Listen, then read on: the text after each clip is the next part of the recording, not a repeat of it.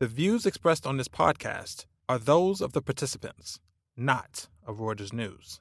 El Salvador adopts Bitcoin as a coin of the realm, and Roger Federer's sneaker investment is coming to Wall Street, not Parada plots. Stay tuned. Welcome to the Views Room. I'm Rob Cox, the Zurich based editor of Breaking Views, the financial commentary arm of Reuters News. This week, we travel to El Salvador to discuss the Central American country's decision to make Bitcoin an official currency. Okay, we didn't actually go to El Salvador, but Richard Beales in New York and Gina Chon in Washington discussed this unusual decision south of the border. They also talk more broadly about how regulators and policymakers are scrambling to keep up with new developments in the cryptocurrency markets. After that, Karen Kwok in London talks about Swiss running shoemaker On's upcoming initial public offering. The company benefits from a Swiss brand premium, but curiously chose New York, not Zurich, to go public and relegated the two big Swiss banks, Credit Suisse and UBS, to the side courts in the deal, with Goldman Sachs, JP Morgan, and Morgan Stanley playing center court. Give a listen. Greetings, Richard and Gina. You guys this week wrote a couple of interesting stories about well, about cryptocurrencies. Let's start con El Primo, which is the idea that uh, El Salvador is going to be adopting Bitcoin as a coin of the realm. Uh, you wrote about this, Richard. Uh, interesting concept, you say, but like so totally flawed to be using Bitcoin. Give us a give us an idea. It's the first country to give it a try. To say, you know, El Salvador already uses the dollar rather than any other currency and the president has been pushing through in pretty much record time, three months, um, the ability or the, the, the the use of Bitcoin as as an official currency, and he's offering everybody a government wallet, which by the way hasn't worked very well. This all began on Tuesday. There's been some teething problems with that. You know the problems are kind of obvious. I mean, as if to greet this development, Bitcoin had a sort of flash crash yesterday afternoon uh, Tuesday afternoon, fell almost 20% before recovering. I mean, it's highly volatile. In a poor country, it's a really weird thing to encourage people to hold. I mean, that that and the money laundering and regulation issues are all the negatives that make it kind of hard, your head explode to, to imagine it's a really good idea for for people in El, El Salvador to use every day is I mean, I suppose let's talk about this. Remittances are, I think you wrote there about a quarter or more of the GDP of the country, and those are yeah. that's those are subject to huge fees that are being swiped away by the likes of Western Union, I suppose, and others when right. you know, El Salvadoran workers in Los Angeles send money to their family. So how would Bitcoin or slash a digital currency rectify that? Well, so so this is this is where there's a grain of logic or a grain of common sense in doing this, right? You have six billion of remittances uh, a year back to El Salvador, one of the highest proportions of GDP, nearly a quarter of, of any country. And the, well, if six billion is, is one from one source, the, the government of El Salvador reckons 400 million of that goes in commissions every year. Um, so it's quite a big chunk. And the whole point of digital currencies is one one of the points is supposed to be you can make transactions easily, super cheaply, essentially free, and the the other issue in El Salvador and other places too is you have a lot of people who don't have bank accounts. So if what you're doing is if you can provide an alternative way for unbanked people to become better banked and for remittances and, and other transactions to be done much more cheaply then that could be a huge benefit. Just Bitcoin doesn't seem the right vehicle for that. Right, right. Now, I mean, this fits in. Gina, you wrote this piece about the wider question of what sort of systemic risks cryptocurrencies in general pose to the financial system. This was based a bit on, I guess, Gary Gensler, the chairman of, of the SEC, had made some comments. But what what is your sense? Are, are a lot of people, yeah, the people who think about systemic risk like at central banks, the Federal Reserve. Are they are they worrying? Is that what's happening here? Yeah, they are worried. Federal Reserve Chair Jerome Powell recently told Congress that this definitely is um, on their radar, and he highlighted stable coins in particular. Um, that seems to be the first area that regulators in the United States are taking a look at. The problem is that they're really slow at this kind of stuff. There's been you know, working papers and various meetings, but it hasn't really led to any concrete ideas so far. And part of the problem is is that there still some ambiguity about which agency should oversee what.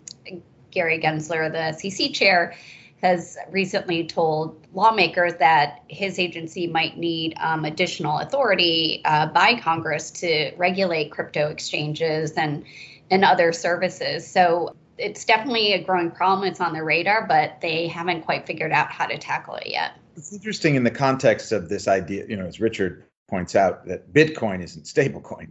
Bitcoin's value yep. is on whatever people pay for, whereas a stablecoin in theory is supposed to be backed by assets, um, you know, like the dollar or something like that. But what's the issue? So is it is it that is it this sort of almost like a money market fund problem where you say, ah, well, we guarantee that it's worth X, and in theory that means you hold assets that would pay you X in the event of a problem, right? But that's there's no regulate or it, it's not clear that a stablecoin actually will pay you what it says it's going to pay you. Yeah, no, that's that's exactly the issue is that people see it as as the name implies to be more stable than other cryptocurrencies. Um, but then you sort of peel the layers back, and you're seeing this with some of the biggest names in that space, including Tether and what's known as uh, USD coin, which is um, issued by Circle and, and some others, where they've come out with their independent accountant reports that showed that their assets are backed by some less liquid instruments and that only a certain portion are backed by cash. So in the case of Tether, which is the largest stable coin, they have about $68 billion worth in circulation. That's more than half of the total market in their report as of the end of June, only 10% of Tether's assets were actually backed by cash and bank deposits. A big chunk of it, almost half, was backed by commercial paper.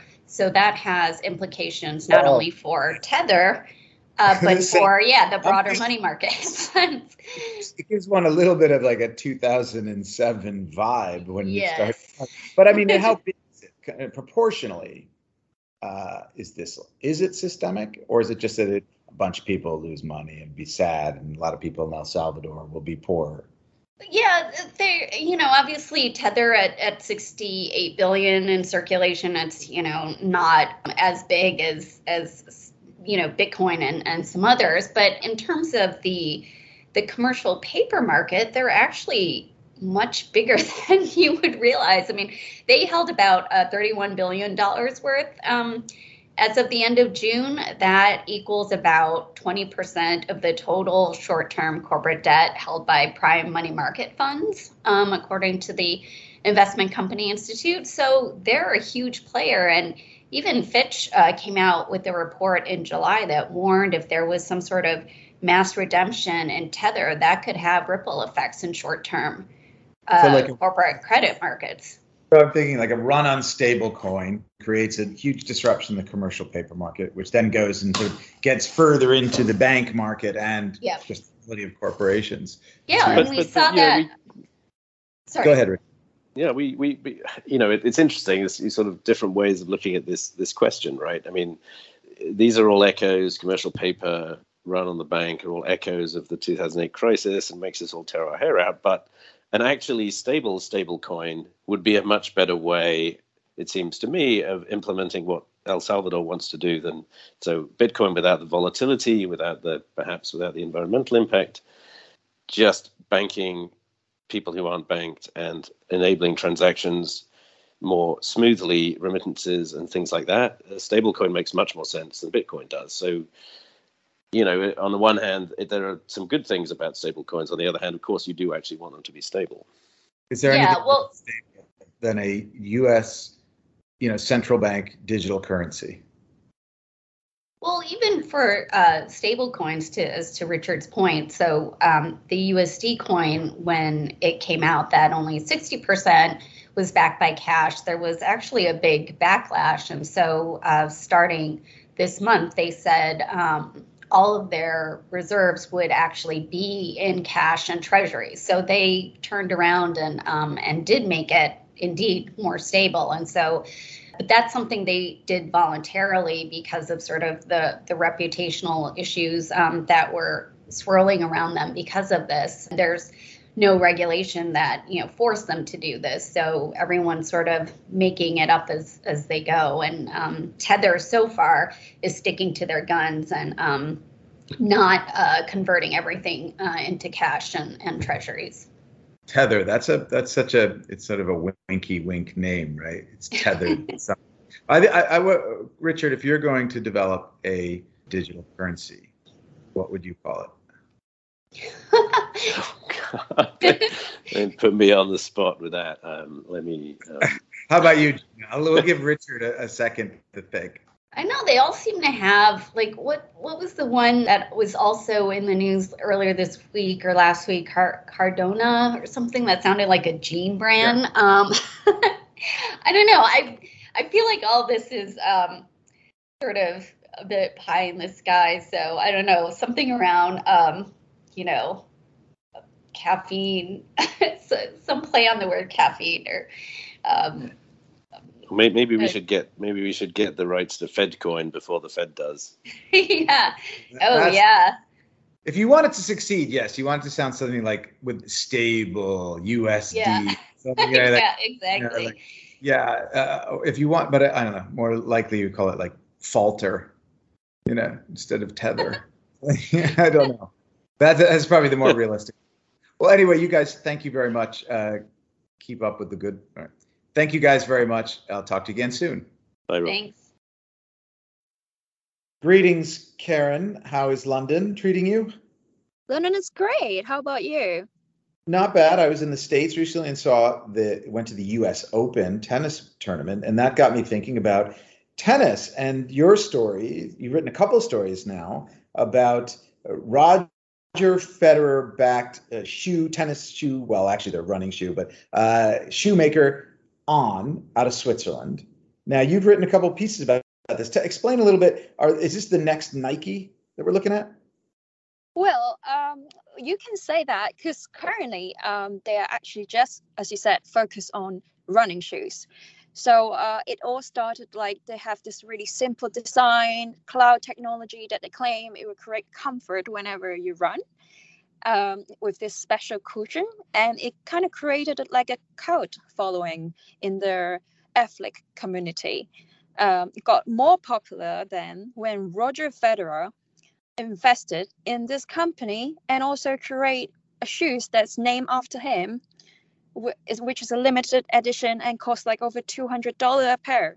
That's like the Roger. It looks like it looks to me like the the old white Adidas uh, Stan Smiths with the, but it, you know, like if you look around, people wearing those like white uh, tennis sneakers with uh, with with suits and things like that, and you get a little Roger Federer buzz. Now, but but this thing this thing is growing fast, right? Didn't you say it's growing at something like what sixty percent sales? Yes, it is. So uh, this company On, uh, they filed uh, IPO filing initial public offering in New York, and uh, they review in their financial detail that the revenue in 2020, the pandemic year, rose like about 60% to 400 million Swiss francs. So making it the fastest growing sport brand of type. And even Lululemon and Nike, the big conglomerates, sporting goods conglomerate grew less than half as fast at that stage in 2020. Right, or, or at that that stage in their in their life cycle, right? Exactly. That's the that's one of the things I saw in the in the prospectus. And in full disclosure, I have a pair of these, and they're they're pretty darn good. Uh, but they are pretty expensive. Uh, the first pair, actually, the first pair I should disclose um, that like there was a piece of it just kept kind of rubbed off really quickly when I was running. So I, but I called them up and told them, and they sent me another pair pretty quickly. So customer service isn't so bad. And what, what's your sense of um, of the valuation of this company? Um, so currently they published their price range, which will make them, um, if the top of it, uh, at the top of it, they will worth more than six billion dollars, which is mm. quite a big one, a quite chunky one uh, on the public market. But that's what does that imply in terms of like valuation relative to I don't know. You mentioned Lululemon or Nike. Nike. Yeah, that would put it like like around seven to eight times 2021 sales, assuming they can keep growing as fast as last year. And comparatively, right, like Lululemon, which is like $53 billion, uh, is trading at like around eight times as well. So it's quite in line with that. And for like $200 billion Nike, uh, that is way ahead of Nike. Nike is trading at five times 2021 sales. Right. I mean, Nike, of course, isn't going to, you can't grow at that size uh, at the, at the, yeah. the growth that these guys are. Well, but there was a funny, you wrote a little interesting capital call today about this. And you said, you noted that while they are, they are taking full advantage of this sort of Swiss uh, what's the right way to think about this? Sort of Swiss magic, right? Like engineering, as you say, the soles and the rubber and this, and then they've got the Roger Federer as a backer. Yet it's funny to see that they are actually listing the company not in Zurich but in New York, and uh, the banks are they're not the, the lead banks on this underwriting are not Swiss, are they? Yeah, so um, the lead banks, uh, we call it the lead left on the prospectus, are Goldman, Goldman Sachs, JP Morgan, and Morgan Stanley. Uh, well, UBS and Credit Suisse, um, the Swiss banks, they are part of the underwriters, but um, they are not on the leading roads, which raises the question, right? Like uh, Federer was also has been a brand ambassador of Credit Suisse. So where's his magic touch? well, brand ambassador means he got money from Credit Suisse. I'm not sure they expected much in return in terms of investment banking, uh, but but it is it is a bit puzzling why you know the Swiss are to put it in a tennis analogy they are not playing uh, center court at Arthur Ashe, but mm-hmm. somewhere in the grandstand at the U.S. Open. Anyway, uh. Thank you very much, Karen, for that, and look forward to seeing your piece when the stock pops 50% on the first day. Hopefully so. Good to speak to you. Bye. That's our show for the week. Thanks to our producers Sharon Lam and Katrina Hamlin in Hong Kong, and to you, dear listener, for tuning in. Subscribe to the Views Room and our sister podcast exchange on iTunes, Spotify, or wherever you go to get your podcast fixes, and check us out every day at breakingviews.com. Bye bye.